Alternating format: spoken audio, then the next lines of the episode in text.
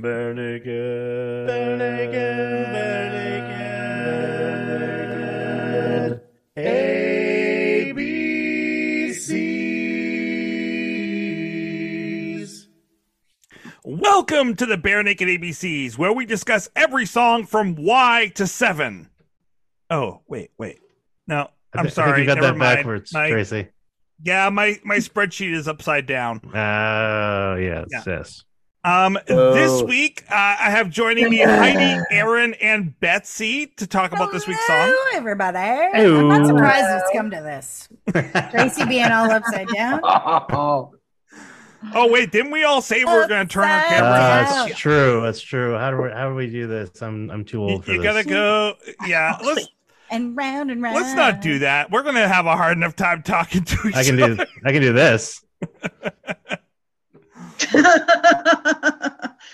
Good job. Yeah, it'll take me a long time to do it. I'm not doing it. um, and this week we have two guests from two different worlds. Guys, my world has just been turned upside down. This never happens. Um, we have Noah back with us. Welcome. Hey! Welcome back. Thank you. My dreams were my ticket out. And also joining us without his partner in crime, he's missing the bastard of the family tree, is JD from Radical Face Are Us. Hello. We but we did BNL last week, so I now it's- know. now- yeah, we're we're all over the place. All, We're all kinds everywhere. of bare naked ABCs references during that episode. I mean, that's why I was just shaking my head because I, I remember saying something about you. I made some joke and I said I've been hanging out with Tracy too much. I made some song joke. So this week we are going to be talking about the song Upside Down. If you have never heard it before, here is a quick snippet. come to this. Sooner or later, there must be kiss. Behind that kiss, the promise of a life of bliss. Yeah, great. I won't be taking the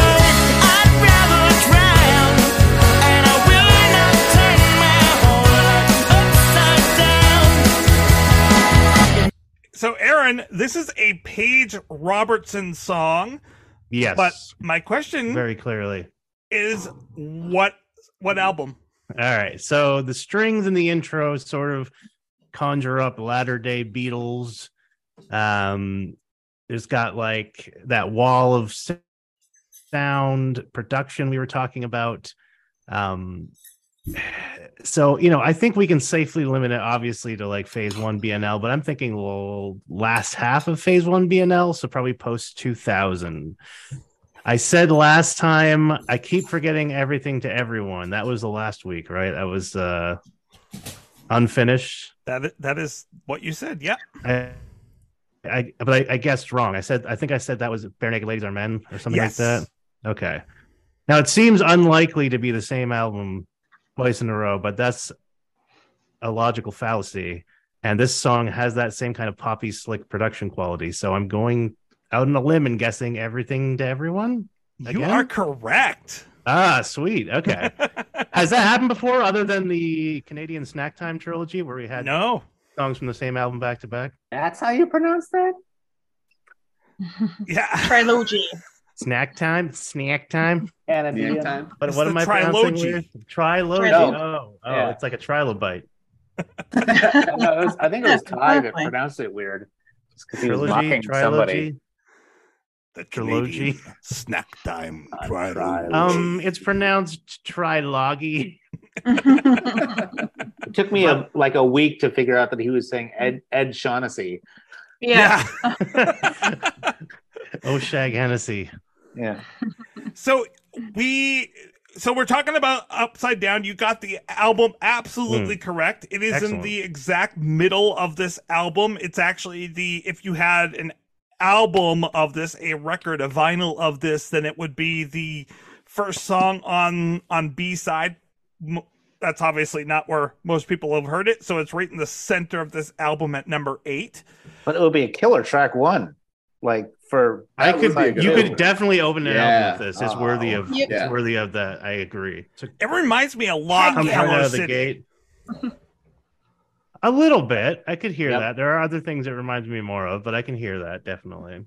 Well, I mean, and just with that, like starting the album with the like some Hmm. kind of orchestral thing, and then boom, right into the into the poppiness. It almost reminded me of the opening of Lasagna. Okay, well, so the Sure, the accordion, sure, yeah. the accordion reminds Well, he me of does that whole things. accordion intro, and you're Yeah. like, So basically, "Ah, I mean, na, na, Hello City, na, na, the opening was, you know, the Creeggan brothers showing off. Yeah. That's, that's pretty much what this is, and Yeah. what lasagna. Well, was. I was gonna Like, say props to Jim and Tyler who are just in a complete groove lock the entire time and holding Yeah. it down in the pocket. Like, wow, it's so tasty. Doing a great job. Rhythm section, shout out.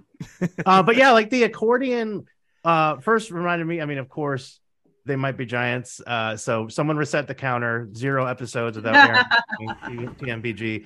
Um, but then I thought more about it, and it actually it kind of reminds me more of like klezmer music, like Jewish folk music. I know that Stephen Page is culturally Jewish, but I don't know if that was intentional or not.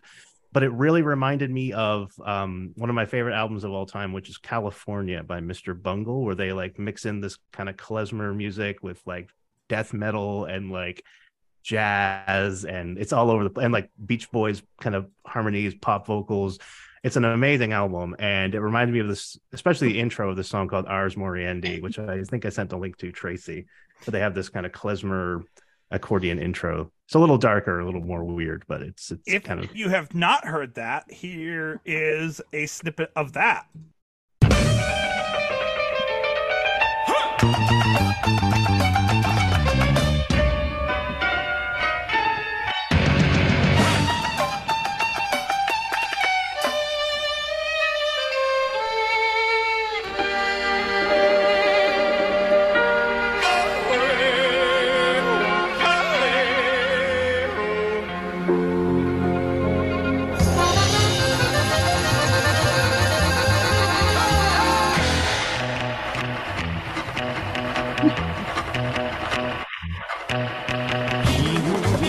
So. If you're wondering what what kind of stuff I listen to,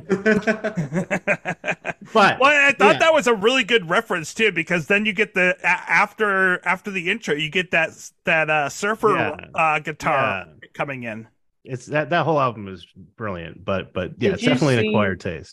the uh, the horribly offensive uh, bare naked uh, TV show where they play one week on the traditional uh, Chinese instruments in the restaurant. I have not. Yes. Is that? Yes, I I only did. like Reminded me. of it. Of Is there- it would- did- no, there was only one. Okay, it was then only it's a that pilot. one. Yes, yeah, there's yes, that the- one. Yeah, Oh, Uh, gosh.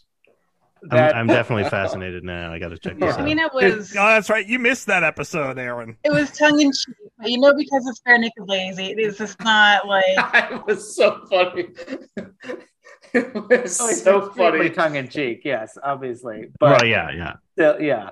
Uh, but that that reminded me, uh, you know, quite a bit of like trying trying to play pop music on you know traditional instruments of any kind is like you know it sounds very similar to that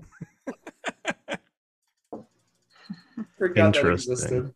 Yeah, I got to check that out. Definitely. I will. I will send it to you. Hmm. Um, It's so because there's an extended version that's not on the internet that I have that I have Oh, gotten wow. from the really wow. um, from the person who made the video. uh, you'll, you'll have to uh, send that around to Yeah, that's a, that's a, that's a group message you're sending out. yeah, please, please. Mhm. Did anyone else here think of Eleanor Rigby in the very beginning of this song? oh maybe a little bit. I can hear it. Yeah. Yeah. As you say that, it, it makes sense. yeah no. uh, this is no, the Betsy's. this is the, Being the, track contrarian. that, uh, that Jim was really excited to score and then get the I can the totally see that. in Oh man, I remember like I was following the like the production, you know, diaries or podcasts or whatever it is pretty cl- pretty closely on this album, and it was like he was really jazzed to have like actually you know like have my string friends come in and you know like uh play on this song. It, it, this whole song is just it's my favorite on that whole album. Oh, you can We- tell they had a lot of fun making this. we this. definitely one, yeah. should bring Yeah. up the the string friends that were in this. Oh, so we have Matt Funes on viola, we have Larry Corbett on cello, we have Joel Derouin and Charlie Bisharat on violin, and Suzie Katayama as the strings contractor, and then Robert Tiny Menegione is on the tambourine. Who just And- retired? I was just gonna Just say. retired Bar- after barbecue 30 donuts. years as a drum tech. So, Aaron, there's an opening Lab as a drum tech for the band. He was such a cool dude, though. He would I- used to come out after shows and be like, "They're coming out. Give us like ten minutes." Like he was so cool with the people waiting back in the day when you could do that. Yeah. when you were waiting after a show, and Tiny was the first person usually that came out and was like, "They're they're That's coming." cool. And It's like, like- got even- I've got the lab coat, so if anyone Even a couple years ago, like Tyler was still like singing like bar bar barbecue donuts, like for- you know from whatever tour that was. Uh, Tiny is great. And he played Santa, I think, too, didn't he? And he Oh. Coming down up from the costumes and oh yeah. yeah. he would do whatever they asked of him. Like when they And had the Q and A, he would run out into the audience with the microphone. Like He almost became like a sixth member of the band, like on Mhm. stage. Yeah. yeah, he was absolutely in every yeah. show, like playing different percussion stuff. he was like the fifth Beatle, except the sixth bare naked lady. yeah, he was the sixth bare naked lady. seventh. Well, Seven. Wow. Well, if you want to Seven. split Gotta get technical. I eight mean, if you want to count Chris Brown. I, Uh. I, I refuse to cut out Andy. yeah, yeah. Sure. Andy, Andy deserves. But I mean, are we going to Fair include Chris Brown? Are we going to include Greg Kurstin? Like, uh, I mean, They- all they were the Here we different- go. Oh, Stephen Oh, Duffy. okay. Mm, Now Yeah. we're doing it. Now we're getting Matt. Page. Like, This is the cool thing about this band, and what I've loved having been a part of this podcast for years now, just discovering more of their music, is all the different musical connections and all the references and all the like weird little temporary alliances and guests and stuff like that. Like, it's such it's, it's comparing it to like it'd be like a, like an ensemble cast TV show or movie or something. You know, like there there are standout moments, but like there's so many wonderful people just contributing to this and and so much talent. You know, and and it really shows in a song like this. yeah, Most definitely. I wonder if I liked it. Let, let's talk about the music. Let's break this music down because I have a whole bunch of music notes this week. Well, let's break it down. Whoosh. Go right ahead, Aaron, because my dogs are like. Just All right, yeah, yeah. You let me know if you disagree or you want to take a moment to break something.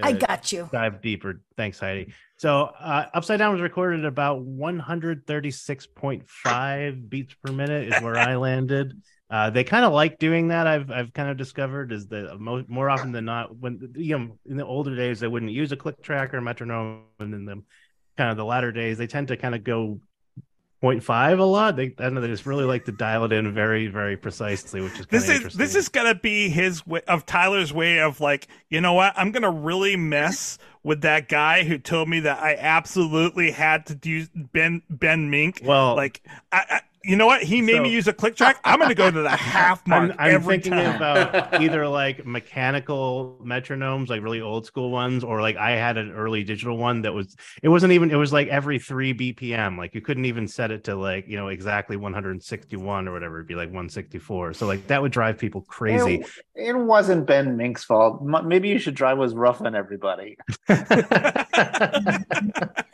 but uh I, I I have landed on calling this song in the key of C sharp minor, which is the relative key, uh, the relative minor of E major, which you might also argue the song is in, uh, certainly for certain sections of the song, and it, and it does end, it lands very decisively on E major. But I I still think that for the most part, it kind of plays around in C sharp minor. Um, yeah, so you start off with this intro, which is these kind of Eleanor Rigby types, very kind of serious and, and austere sounding strings, very dramatic. Um, and it's in this lovely descending line, C sharp minor to B major to A major. And then we head up to G sharp major, which is the perfect turnaround back to the tonic C sharp minor for the verse. And uh, yeah, Heidi's giving me thumbs up. So Well, and as good. we know, why is You the concur. A major in a Let's again. minor scale?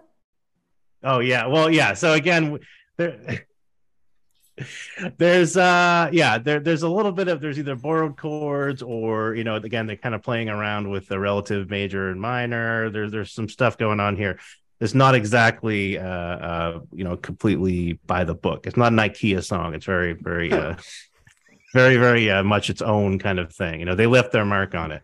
Um but anyways the verse is very simple. Now i'm probably overcomplicating things heidi maybe you you tell me if you agree i kind of split the verse up into like a verse and a pre-chorus even though it doesn't always go into the chorus Yeah, it's really weird because it's more like a tag chorus. It's Yeah. not like because it's just that it could have been almost like, like a mini chorus in itself I'm it's like, gagged eh. bound. Ouch. yeah um, boy, those are both sad.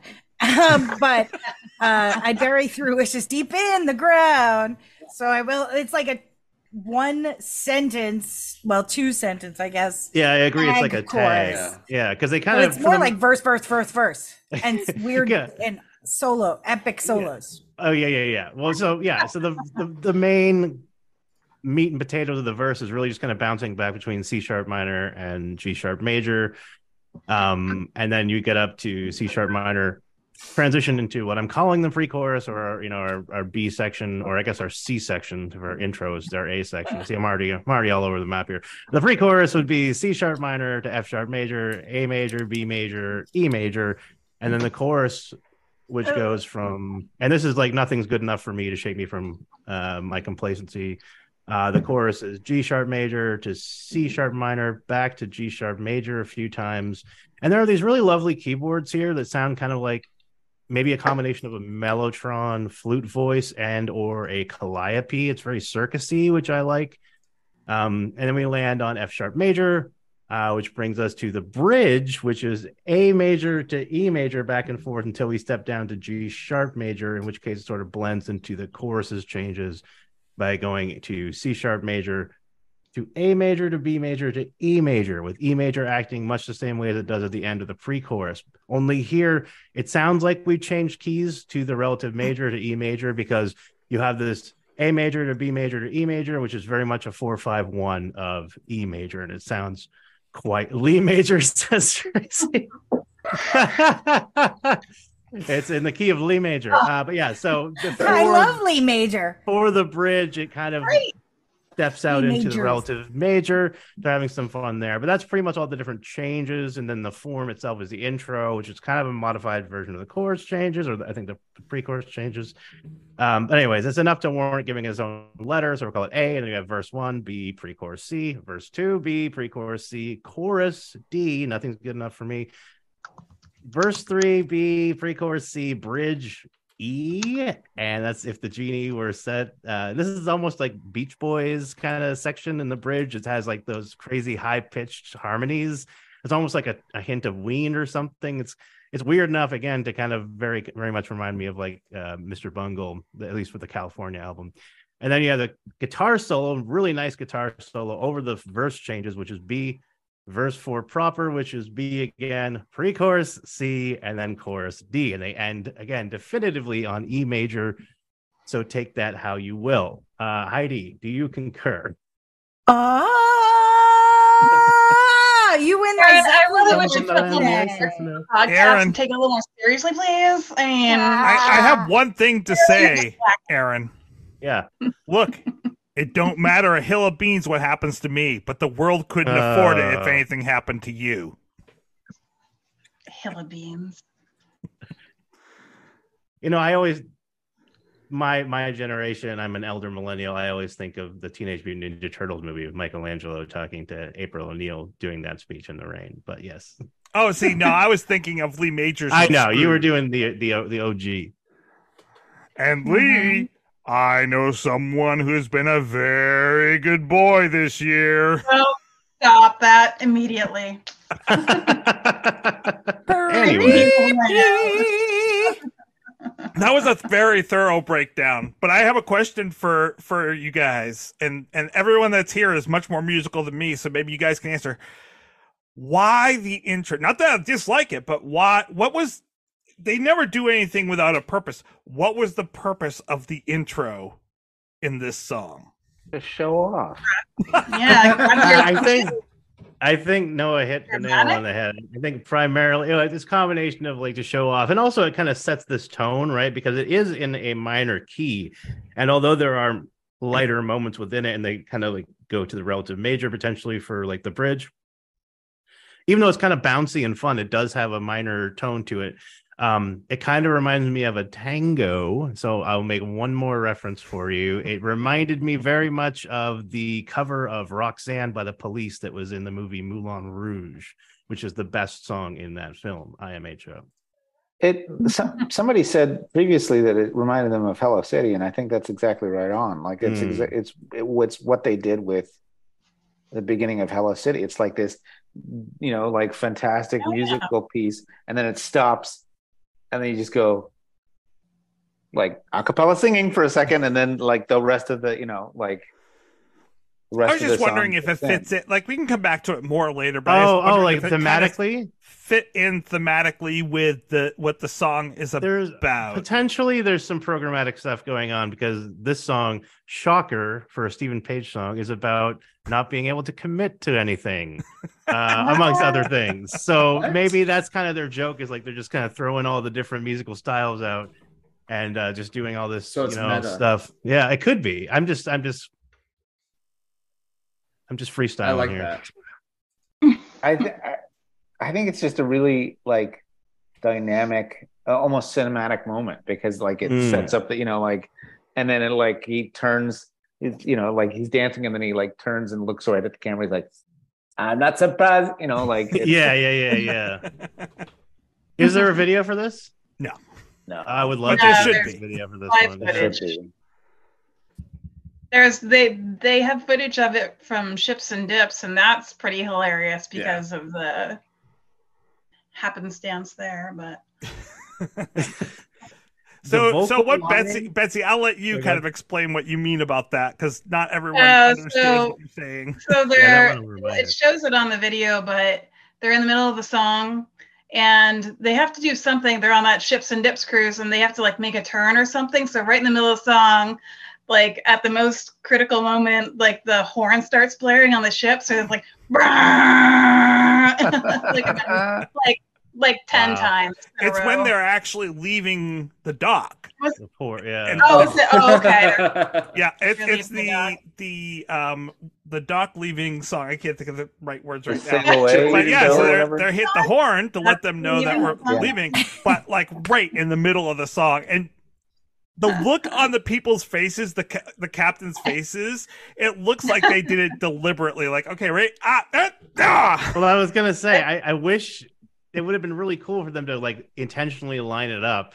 So like they strum the guitar and it makes this Yeah. sound or whatever. out of his skin.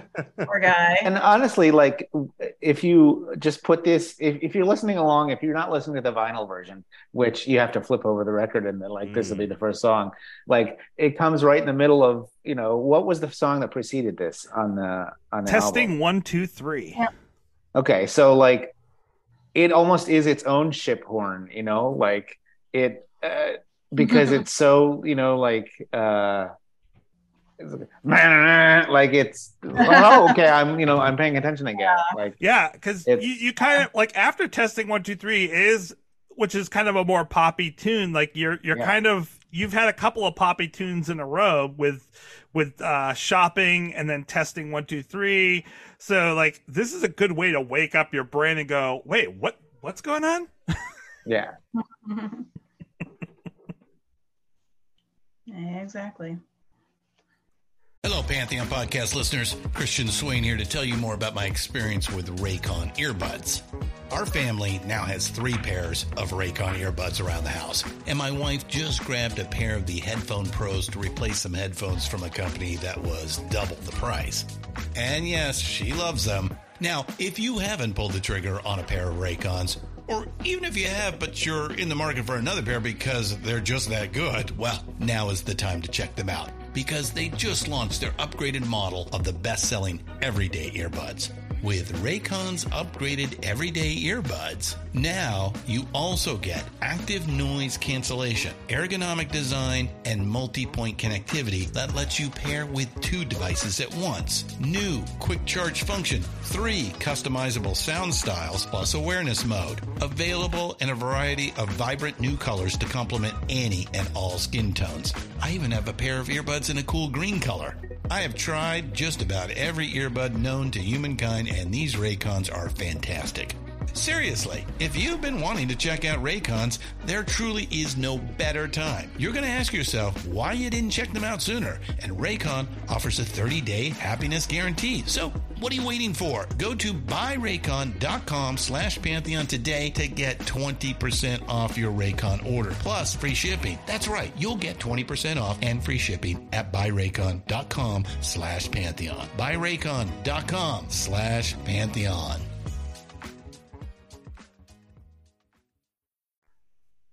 Well, let's talk about the interesting choice. They don't do this very often of completely exiting out all the music during the singing lines during the voices during the verses and then just this ominous bass drum pounding as he's singing. If I hold my tongue, I'll never lose my voice. Feature tempted active sabotage destroys all hope. And then like, but there's the the accordion, right? Like in between, like yeah. Da, da, da, da, da. Hold on, let me go get my accordion. I'll try. I have one upstairs. I can't play it because it's too heavy. Well, it, yeah, it kind of feels like the the vocals start a line and then the the instruments sort of finish it, um, which again might be programmatic uh, to you know to the song. Um, and I don't know, you know, I, I just like that that style of vocals where it's it's sort of doing these kind of runs. There's some there's some leaps, you know. I really like the leaps, and, and Stephen Page is very good at doing those. And it, there's this energy, there's this kinetic energy about it where it sounds you can almost hear it like he's winding up something, and then it's like unwinding, like it's climbing up. Da, da, da, da, da, da, da, da. It's like winding up, then it's like releasing that energy. Da, da, da, da, da, da, da, da, da, da, da, da, Right. So it's just I don't know. There's something really cool about that to me. Yeah, that's well said. I agree. The other thing that I found really interesting that I, I hadn't picked up on because I really wasn't attending to it before this point. Um, but I'm going to do a screen share here in a second once my computer is is behaving and being nice to me. Um, Hmm. is not only do we have um the accordion, which is gentle kind of feel, the this uh, I don't know how to describe it. Um, but on the other end of that, we we also have these really distorted guitars in the background Very that go with it. So if you listen when it comes back in, you're going to hear the accordion, but you're going to also hear this really distorted guitar.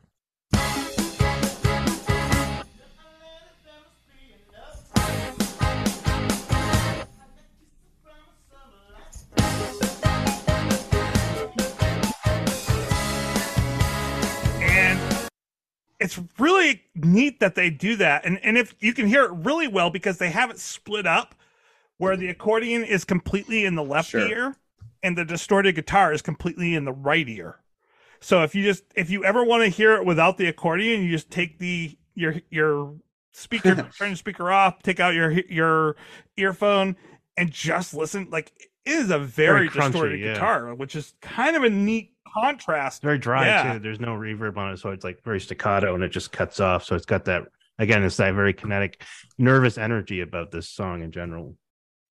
And I noticed uh, in that instrumental track that, like, obviously you hear Yeah. Steve's vocal very clearly. Mm.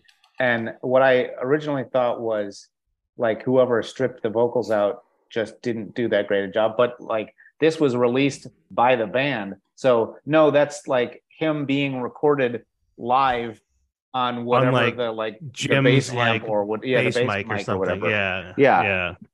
uh, Yeah. Which I love because it might Yeah, be a too. different version than the final vocal take, you know, like because it was going to be hidden by whatever final vocal take they used of his. it might be you know like Hmm. That could be the scratch exactly. vocals. Yeah, that's usually why we would do it. Is like record scratch vocals live with the band and then Yeah. overdub.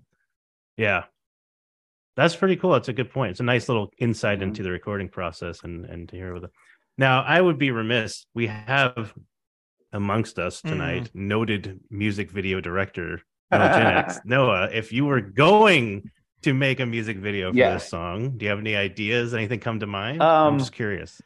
honestly it, it like the look of the the one week video almost matches this more for me like the Mm. early part before they do the like the general lee and the like the the the Yeah. car running and The- you know like jump the hood slide and everything like when they're in the that weird fantasy you know wind up world, The ballroom uh Yeah. like that Ooh, good point. because it sounds very like uh Gogol Bordello or like you know sort of uh Nice.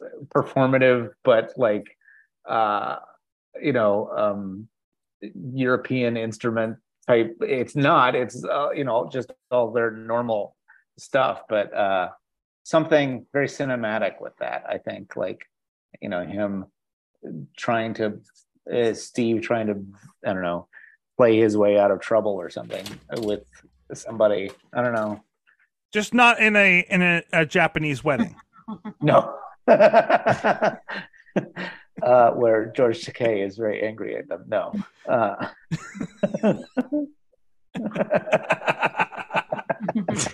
Oh my.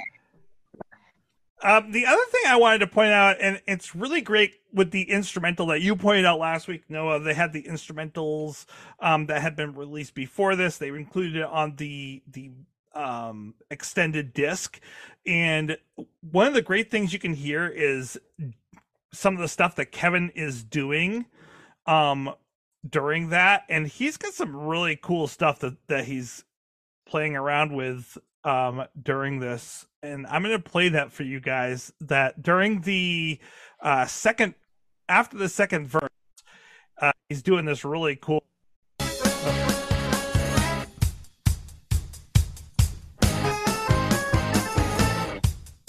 hold on it's coming up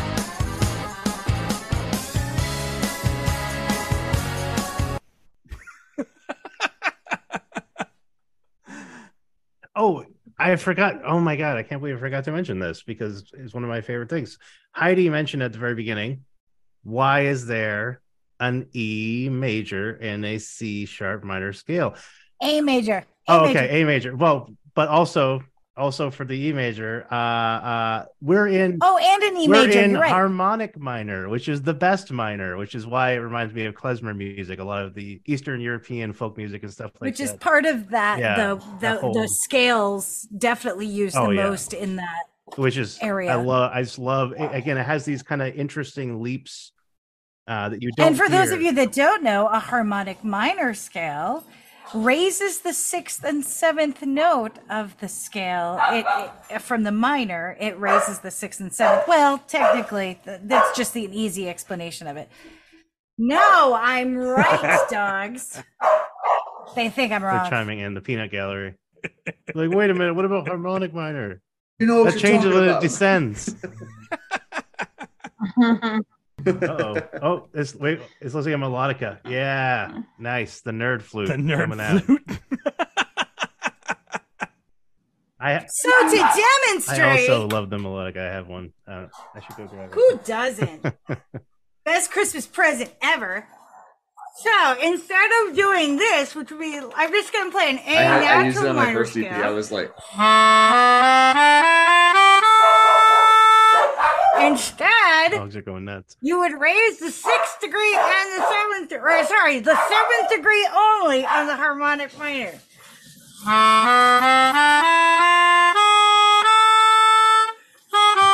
Whoop.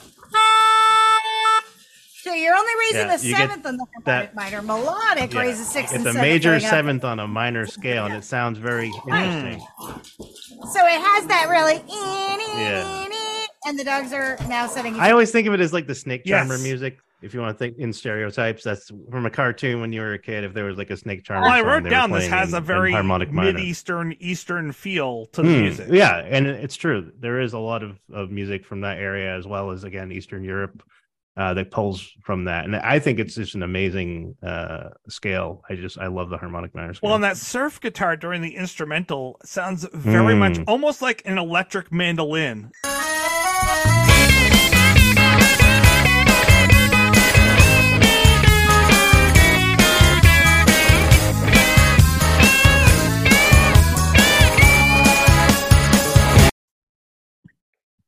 Yeah, yeah, because it's got kind of maybe like a, a higher, crispier Hmm. timbre. I could hear that. Everyone gets after I say something, everyone's like, We'll get real quiet. We're, we're all deep in thought. Maybe we should maybe we should shift to the Mm. lyrical. Wait, well, I do want to discussion. bring up Unless two more else- things that are that are musical Oh, about please. this. That are, I guess, kind of lyrical. Um, Ed is doing that very low harmony again in the background that we Hmm. discussed last week. He's doing that on this song again. And it was really weird because it goes against that really high munchkin sound too. Who's doing the high back? He is Yeah, That's I thought Ed was him. doing the Munchkin Yeah. sound, but maybe not. because I Oh, watched are him those do the it. on the- He is. no, the the like on the uh if the genie I, I thought was set free too. part, like you can watch him on the. Oh, They released a like an acoustic set on the DVD, and like he's singing that like falsetto. It's it's higher than falsetto. It's like you know, crazy Okay. munchkin. Um, Yeah. yeah. One I had written down like the Oz Like during the Monk- bridge. Yeah, Chipmunk. they album. put this weird filter on it. Like he's Oh. he's doing the high Oz, but there's also this really weird eh type of filter that's on it that you don't get in the acoustic version. The claw. Yeah. It might be a slight phase phase or flange effect. Yeah, it could be. I think I know what you're talking Mhm. about. It almost so- sounds like the um aliens, the little alien toys Yes. from Oh, yeah. Toy Story. Like the little the claw, like the Well, ah, when that ah, happens, like like because it Yes, sounds like somebody yeah. like going, "Ah, ah, ah, ah," you know, like doing that with their like throat. But there, you can hear on the instrumental track that like Hmm. only in that Yeah. part he plays like a very raw like acoustic good like uh you know just in that like little transition section which also might mhm. lend its Hmm. sonic you know values to the Okay. Maybe. Yeah, because you don't get it in the acoustic version, but that also would be oh, I see, gone yeah. in the acoustic version, so that makes sense. Or they hired Stevie Nicks and gave her some helium. I like that idea.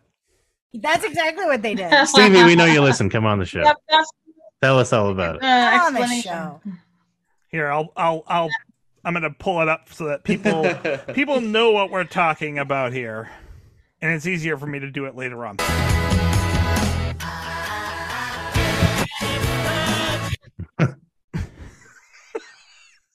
It's definitely the Lollipop Guild chiming in there. Very much I can't listen to your So Yeah. I, I guess that's a good lead into those are kind of lyrics in a way. I mean, they're they're vocal Ah. uh, music. So why don't we talk a little bit about the song, about the the lyrics and meaning? Would anyone like to start? I'll start because I found out I realized recently I was wrong. So I I listened to this. I, I got into the band. I've said this before. That like around uh, high school, like sophomore and junior high school is when I really like got into all the albums. And I was like going through a breakup and from it from being cheated on while listening to this uh, album. So I always Hmm. thought this was a song about somebody, especially based off of the first verse, someone being cheated on and them trying to like keep them in the relate. Like I cheated on you, but I'll stay. Like please stay. I'll be different, sort of a thing. Because like I'm not surprised it's coming this sooner or Hmm. later. There must be another's kiss. and then behind you know and then then you start to you immediately start to extrapolate and go yeah i see where it falls apart but like behind that kiss of promise of a life of bliss yeah great i won't be taking the bait. Like yeah no i know that you're not going to change. I'd like i'd rather drown. I know you're not going to be better. So i always so i this was always like a breakup song to me which always made sense with like the intensity Oh. of the music because how i view it now which i mm-hmm. feel like is seems to be more accurate or the consensus is about someone who like is stuck in complacency and doesn't want to is scared of change or doesn't think it's worth changing whatever very Hmm. tongue-in-cheek as is normal steve. But the music seems incredibly intense and fast for a t- tongue in tongue-in-cheek song about like i'd rather just stay like almost like kind of, it's it has the same sort of vi- message to me as never do anything. Like i'm still going to sit around and do f all with my life but that one is kind of lackadaisical and like whatever. And this feels really like intense and like done done done done done so yeah i don't know. I feel like aaron's Yeah. having an epiphany right now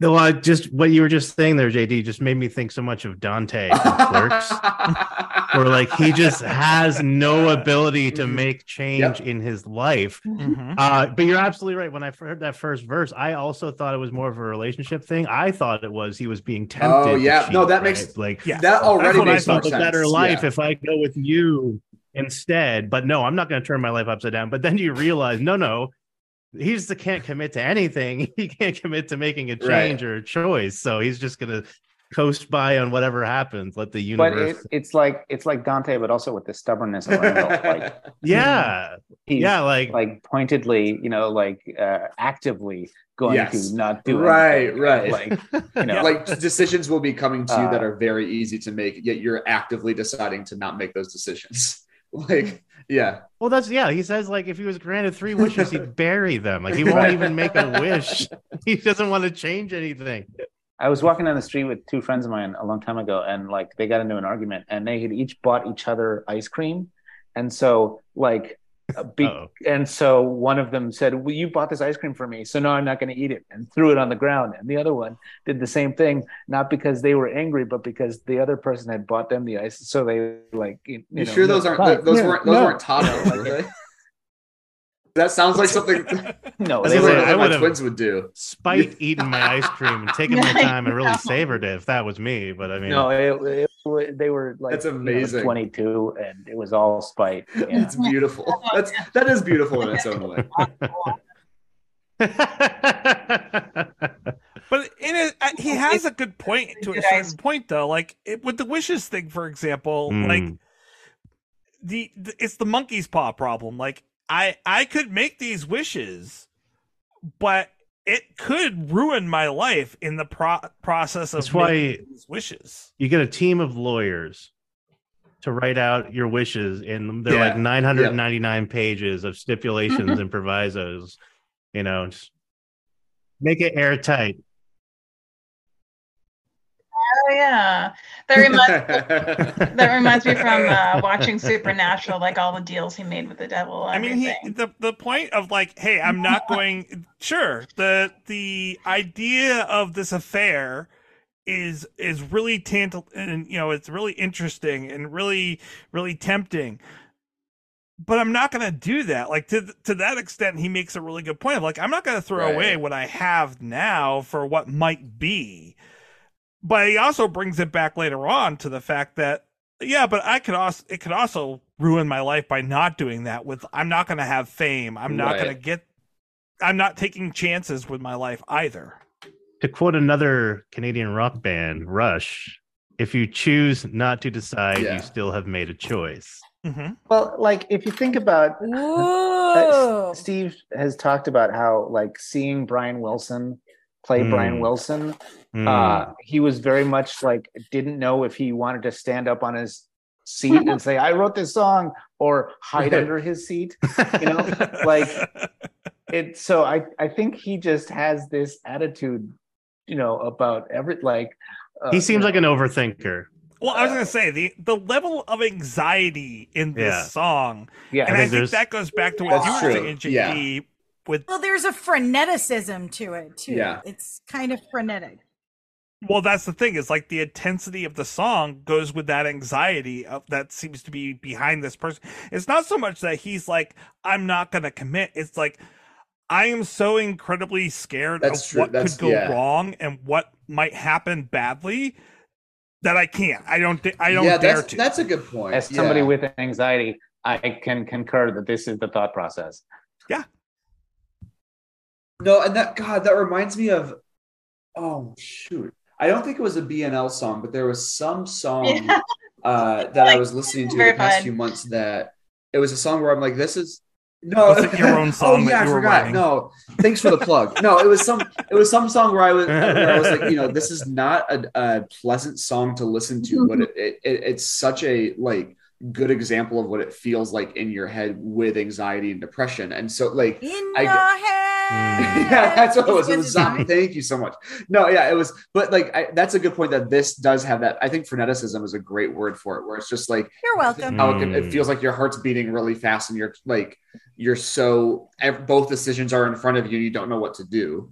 Whereas, like, I think I was reading the lyrics as more just like l- more like never do anything of just like eh, whatever. Like I'd rather not make the decisions as opposed to I'm so petrified I don't know how to make the or I'm going to turn away from it all.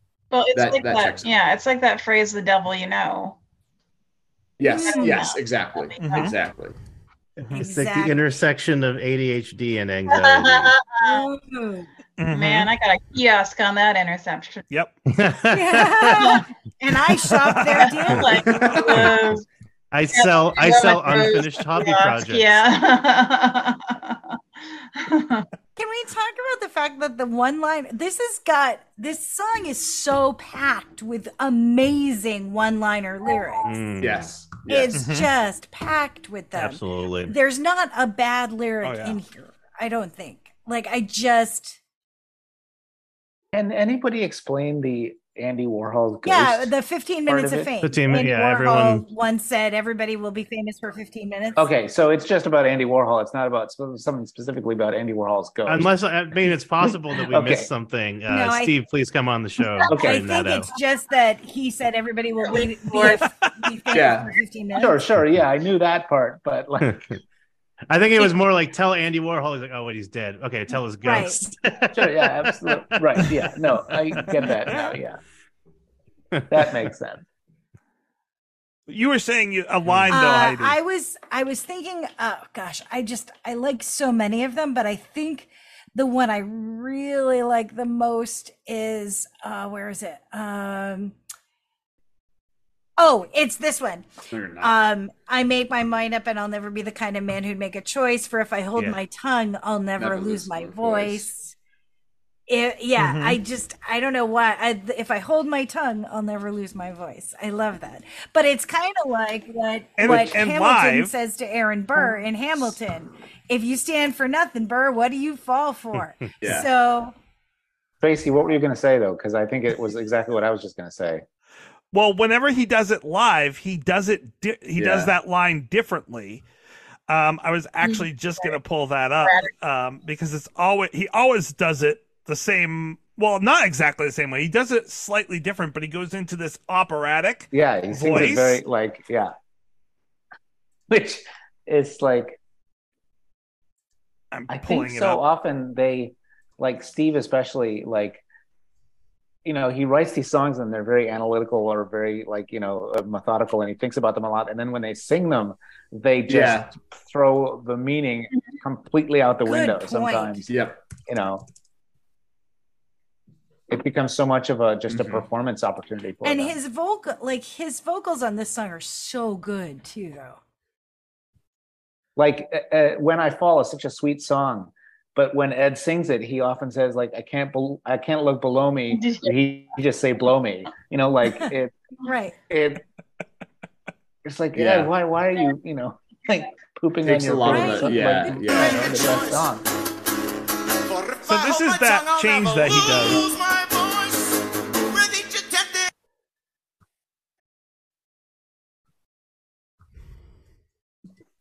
yeah So he he like he uh, be, you know with the band he would often go like further with it like you know th- that is like almost sounds like an in-store version of like what he you know his typical sing it out was that wasn't.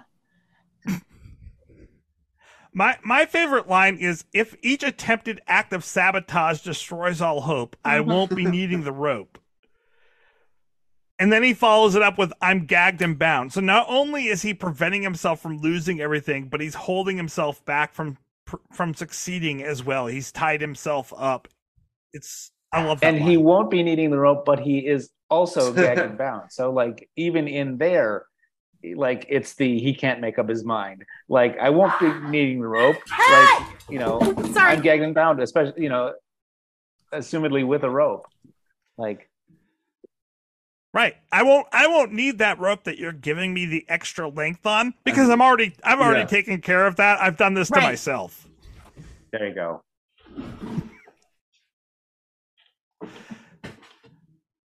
Um, there's also a really cool rhyme scheme in this song.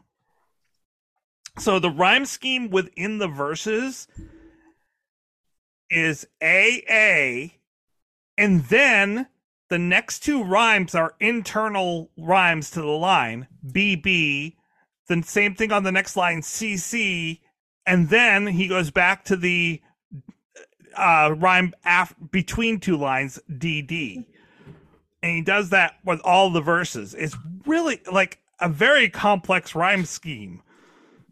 but it works. Yeah. Oh yeah.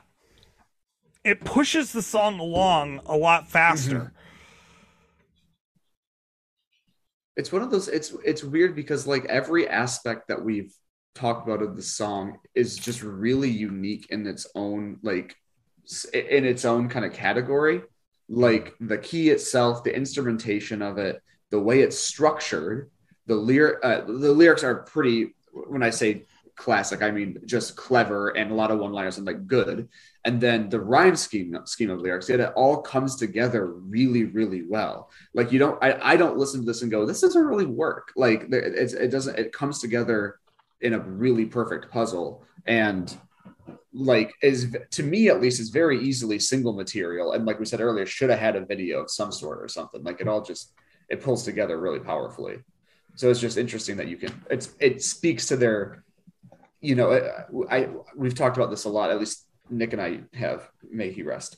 Um, with a lot of their newer stuff, like as much as I love, especially the past two three albums, like their skills as musicians do not get to shine as much anymore. Like you don't really get to hear this sort of stuff from Jim and his buddies of like how how uh, varied their skill set is and the instruments that they play. So when you get to, when you kind of lean back on that and listen to that here and stuff, it's just really fun because you you're reminded of like yeah these guys have like their shows are some of the most fun concerts you'll ever go to and their albums are still a lot of fun but they're also really really skilled musicians. Mm. like kev is amazing at so many instruments. Jim is amazing at so many instruments. And it's fun to kind of hear that again. I think also uh, to that point, almost now when I listen to their newer stuff, it sounds like so much of it is Ed just like rehashing, like yeah everything is great. You know, Mm. like Right. we're awesome. We're, Yeah, we're life yeah. is good. Utopian. You know, like whereas before you had the the peanut butter to go Yeah, with the jelly. yeah. Nicely Like, put. you know, Nicely put, like- Noah. I like Yeah. that. and you know uh, you can only eat enjoy a jelly sandwich for so long uh but like and i've said that about you know uh the pairing of them for years Steven's a little more salty. Uh, yeah exactly Have you been Um, listening to Snack and- Time again? Now I want some popcorn. I'm umami. umami. I'm bland. Sorry, please finish your thought, Noah. no I, I think that like it this is a good like you know uh, I don't I don't know that I had an end to my thought. Honestly, it was just like uh it- I agree with the I agree. Um, uh, that in back when this album was made, there was a lot more Mm. dichotomy between the This was You know- BNL at the height of their power. happy and all of the other There's emotions that It's like Roger are. Waters you know. and David Gilmour. You know, it's like Lennon and McCartney. They had, they had the yin and the yang, and they completed each other. I think it was just, uh, yeah. There was. I have a radical theory I would like to propose. Do you all suppose that this is Stephen Page's Solsbury Hill? And I'll I'll tell you why I'm thinking that because I know I I'm getting better at this at placing the dates of the albums and stuff. Uh, finally, uh, Tracy's still gonna always beat me at BNL trivia, but if I'm not mistaken, uh, everything to everyone was 2003, and there was a weird period there of a few years where it was all like the Christmas album and the Hanukkah album and As You Like It, and it was obviously uh Steven kind of saying like I want to go off and do different things and do my own thing. So I'm wondering if this is his like you'll have to uh, Yoko me out, but shit or get off the pot song. uh as far as like being like should I just go off and do my own thing and and, and be a solo act? I, I wonder if he was kind of struggling with that question and I wonder if this was I maybe think- part of him trying to process that. I I don't know if I have a perfect answer to that. I think I have a roundabout answer, which would be that I think there are songs on this album. I'm trying to be careful to make sure that they're some of them are ones that you that I don't want to say ones that you have not gotten to yet, so you can or cannot guess that ring that are musically very similar to things he will have done as a solo artist later. So I think Hmm. he's he's exploring a lot of that territory that maybe he wanted to move into. Um, I mean, I think this is the last song alphabetically. no, it's not. That, yeah, Never mind. And that's no, and- I- I was yeah, yeah, yeah, yeah, yeah. So that's appear that's one that I'm thinking of. uh, but I think like celebrity could be one too. Like I feel like songs like celebrity, you know, you've got the tango we sort of feel here, and you've got entourage on page one. Uh, but I, I think the the big question would be like how intentional was that? How how much was that a a like like you said a, a crap or get off the pot thing versus I kind of want to try this, and the band being like like into it at that point, and then the next four or five years being like, no, we want to kind of keep going in this way. But I definitely feel what Right. you're saying Well, about the they yeah. did. Like the band definitely went more in the pop direction. Steve definitely went more in this like I'm going to experiment with a whole Well, bunch of stuff. Vanity Project came out in a 05. Experiment. So Don't, that, like, sorry, what? Noah? I was not going there, Noah. that's, I'm going to experiment with a whole lot of stuff. No, no, Yeah. don't do that. But Vanity Project, which I love, came out in 05. So you might be onto something, JD, because that came out not too long after after this album. But can we just Well, and I want to build on that, Heidi, because this is the first album where the band decided there will be no no working with other people outside of the band Right. to write songs. Uh, the Page Yeah. Duffy era. I don't came I don't an know if that was a agreed upon decision. Um because then 2 years later Steven did Vanity Project with with Mm-hmm. Stephen Duffy. Um so again, I get the feeling that the band was trying to pull Steven in and rein Steven in in some Do ways. for like a, uh, we don't want to share the rights with other like people Hearns. anymore. I think that they just saw that he was collaborating a lot with Stephen Duffy, and they were like, "Is Yeah, but he'd this been doing pulling that him since, out of the like, band?" He'd been doing that since Right. '94.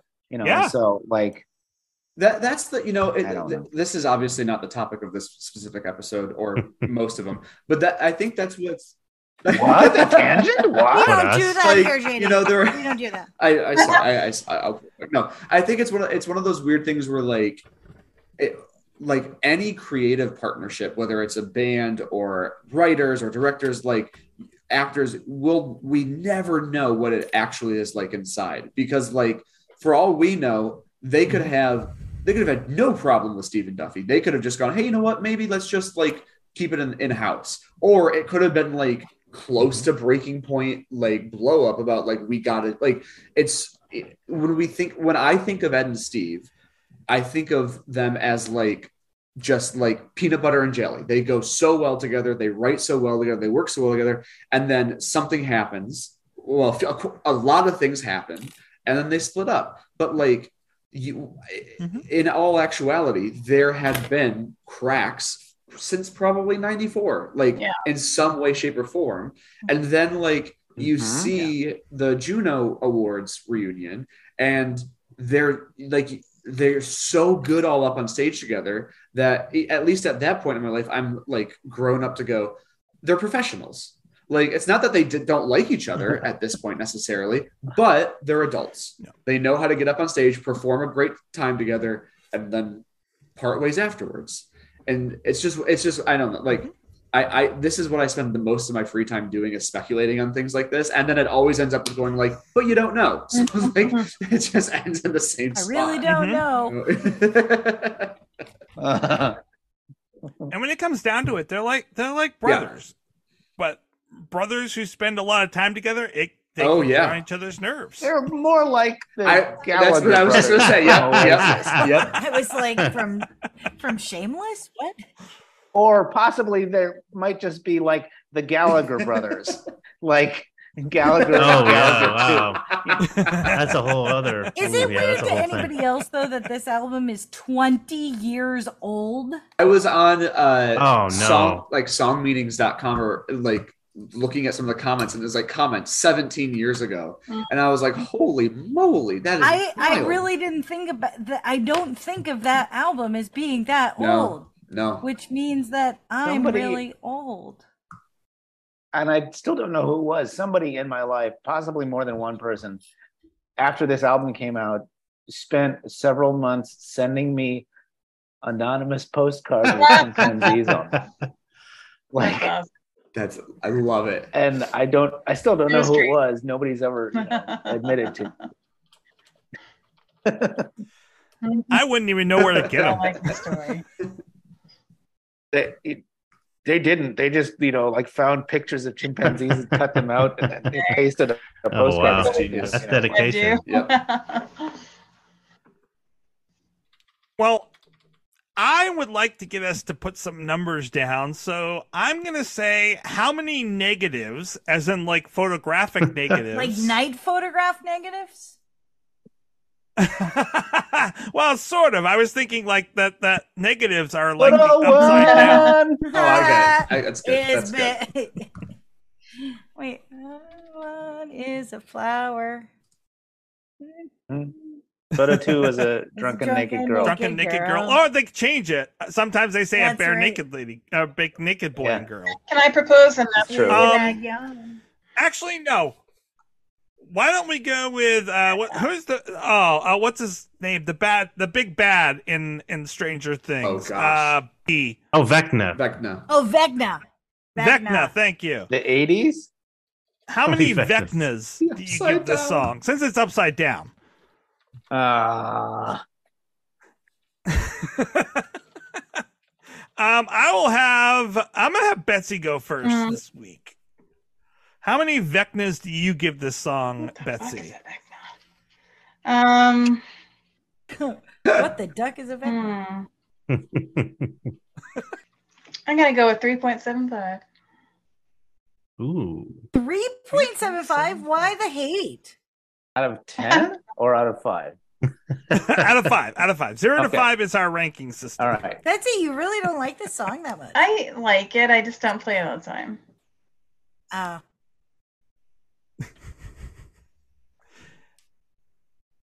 okay uh Heidi how about Ah, you This is a good one for me because I love the jam of it. Um, Eh, eh, eh, eh. I love the chunkiness. I love every line, and it's it's right up there for me. It's a five for me. It's a five Vecnas with an Eddie Munson thrown All in for right. awesomeness. well, there you go. Yeah. tables. Eddie, Eddie, Eddie. All right, Aaron. How many how many Vecnas slash Eddies do you give this song? This is a tough one. Um I'm very tempted to give it a five as well. It's it's very very good. It is. It's, it's stuck Why in my say head. no when it feels so good? say yes. Well, there's one song. Oh, you know what it is. There's one song that's been hanging me up and probably stopping me from from giving more fives because I always think, was it better than that? A long time ago now, in a galaxy far away, mm. I gave Call and Answer a 4.5, and I'm officially revising Call and Answer to a five because it's awesome. Oh, Thank God. And- there is God. That will allow me to also rate Upside Down five Vecnas out of five because I All really- righty, Aaron. Woohoo! High five. music nerds unite. But, Wow, but only like only Jim's harmony part from Call and Answer, right? Like that that that rates like an eight out of five. It's a great song. And so is this. So what did? Sorry, what did you give this one? I was right. I was fixing Five your full other old Vecnas out score. of five. Giving it the the Eddie Munson special. Ooh, yes. Okay, okay. Um, Noah, how about you? Uh, five, six, eight. Uh, Like this is my favorite song from Look this at us cleaning house. Yeah. All right, JD, what I, about I you? I love this song. I, I feel like I have to give it a little lower than a five because the past, I think the past two times I was on, I gave out fives, and they were my first fives to um, testing one, two, three, and uh, things. So I, I think I'm gonna give this one. I think I'll give it a a, a four four point two five, and only because when I really think about it, I don't go back to it as much as I think I do. But I love this song. I can't I can't tell you a negative thing about it, but there are probably 20 songs I'd go back to before it. But uh, it's it's near flawless. So four four and a quarter. Okay, all right. And uh, v- sort of like you, JD, like I was tempted this week to give this a five, but then I'm like, I know a song that's coming up very in the very near future, um, that that definitely is a five. Um, and I just saw my my five vanish Yeah. off the screen. Um, and so I'm gonna have to give it a 4.84, which is it, it's a step above what last week's song was, but it's it's right up there. That's a yeah. It's it's oddly specific, but I appreciate that. Well, I mean, when you hit 282 songs, you gotta Yeah, you gotta you gotta find some fair. space in between delineation. the decimal points. yeah, I can't argue with that. Um, some important things that did happen this week. Noah, do you want to tell us about the important things that happened this week? You were you were telling, and I deleted it out of last week's episode. Uh, wait, did I know something important that happened this week? Um, the- yes. like, you- when this- so on July 14th, 1991, Steven and Ed went to the Palladium in New York Oh. City Oh, and they met Sean Lennon. oh yeah, and uh, they gave him a tape of Yoko Ono of "Be My Yoko Ono," and he gave it to his mom. And, they invited him to come to the show the next night. And That's he did. right.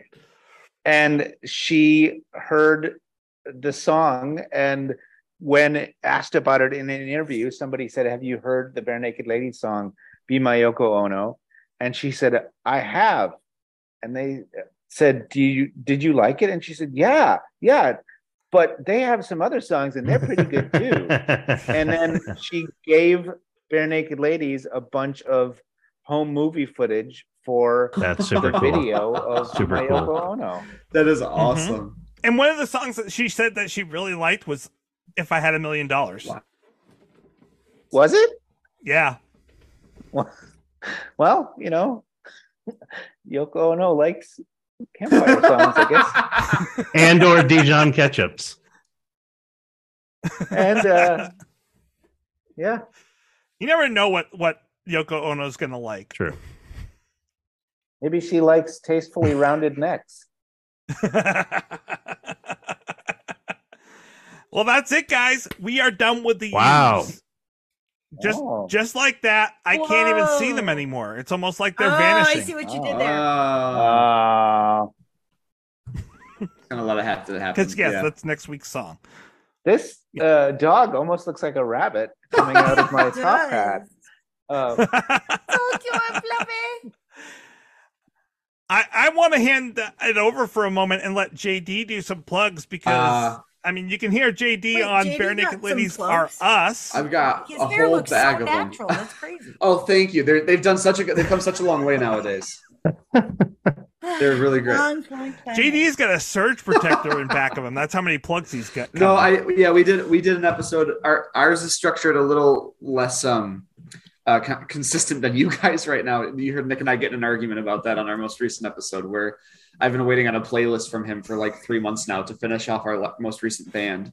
And then I said, should we just cut our losses? And he said, absolutely not, because we have one fan who specifically asked for a certain song. And I said, well, then, buddy, you got to give me a playlist. So there's technically an episode coming out for Radical Face before he finished that band up. Um, Now is that going to be on missing film or I don't know what you're saying. I, mean, I have no clue. he's I he's I Oh. think it's gonna 'cause are those like B sides or do you or EPs? Those are are two different albums that you guys haven't covered yet, or at least they're they might be. yeah. like, oh yeah, he's gonna the, the soundtracks type, type stuff. He said he's gonna like cover briefly and like discuss, but I don't think we're gonna go track by track because it's more instrumental.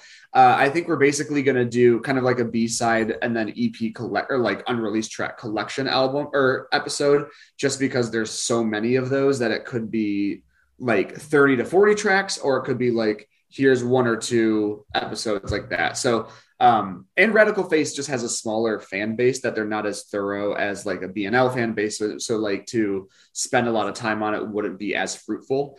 Um, so he's like, he's like, there are like tw- 12 or 13 that we have to cover. And then a few more that he wants to do because he loves them a lot. So I'm waiting to hear from him. I just, I, I'm, we have ideas for where we want to go next. And I'm really excited to go there, but I also want to make sure that we like give this the respect it deserves because it has been very we've argued a lot more this time around than we ever had before and that's been a blast um but the, the only other plug is that i had my set my new single came out uh, a couple weeks ago a month month ago now uh called bury the gold uh from it's it's released under king inc is my my my act uh, but Bury the Gold, the first single came out. Uh, the EP should be out, I think, the first week of September. I think I just decided on the release date um, last week and um, I really like this stuff a lot more than I thought I would. So it's very fun. Um, I, I mean, it's hard to say if it's BNL inspired, but it, I mean, at least it, like I take a lot from them, especially lyrically, but I don't think musically you could you could hear it there. But um, but check it out, Bury the Gold. It's, I'm very happy with it, and it's it's fun. So thank you, Tracy. I'm done talking now. You're welcome. I love Thank the first. Yeah, I, I album, really, I, so. you know, I think it's the same thing any any artist has with like music, where it's like the first time it's like, hey, I'm recording for the first time, and you're just kind of throwing all the thoughts out there, and now this time you're kind of like, oh, hey, let's actually put some like a little more structure and thought behind everything to make it a little more cohesive thematically. So, um, so I think that's why I'm a little bit more excited. But I, I still like, a, I still feel very proud of the first one, but this one I'm just like itching to like get it all done and get it out there and stuff. So it's fun. No more self cool.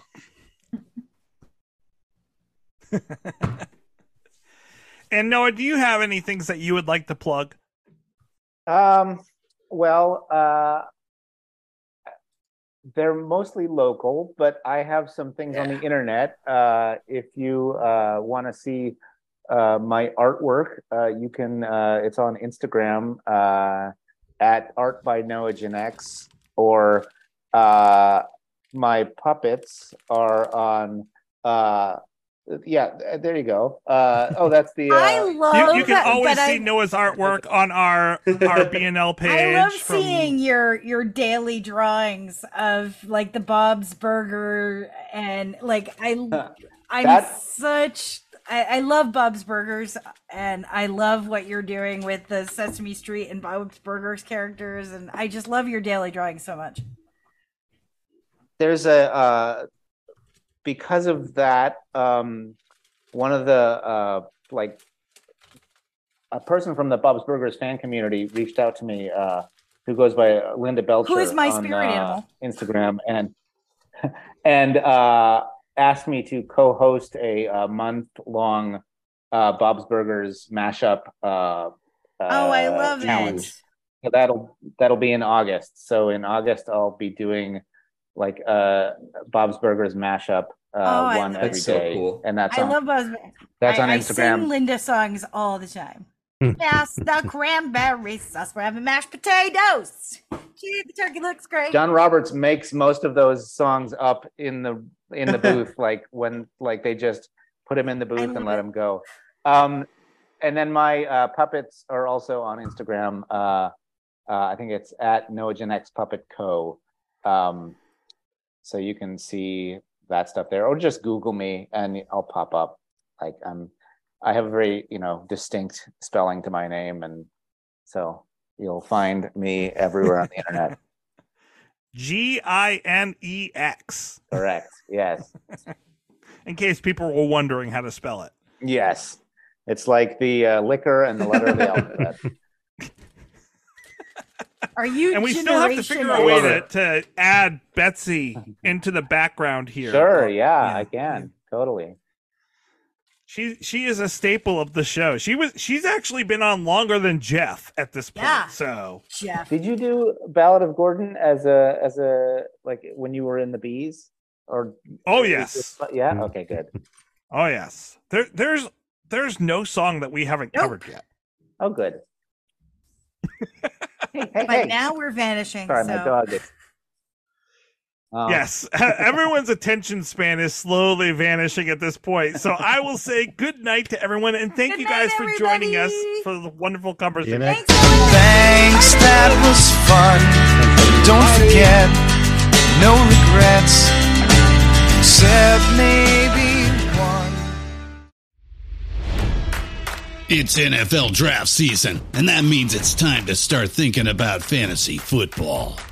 FantasyPoints.com features industry leading experts and prognosticators using proprietary hand charted data to help you score more fantasy points. FantasyPoints.com is the place to go for whatever kind of fantasy football you play. Whether you play fantasy football, daily fantasy sports, or do a little bit of everything, Fantasy Points has the meticulously researched content to guide you to victory.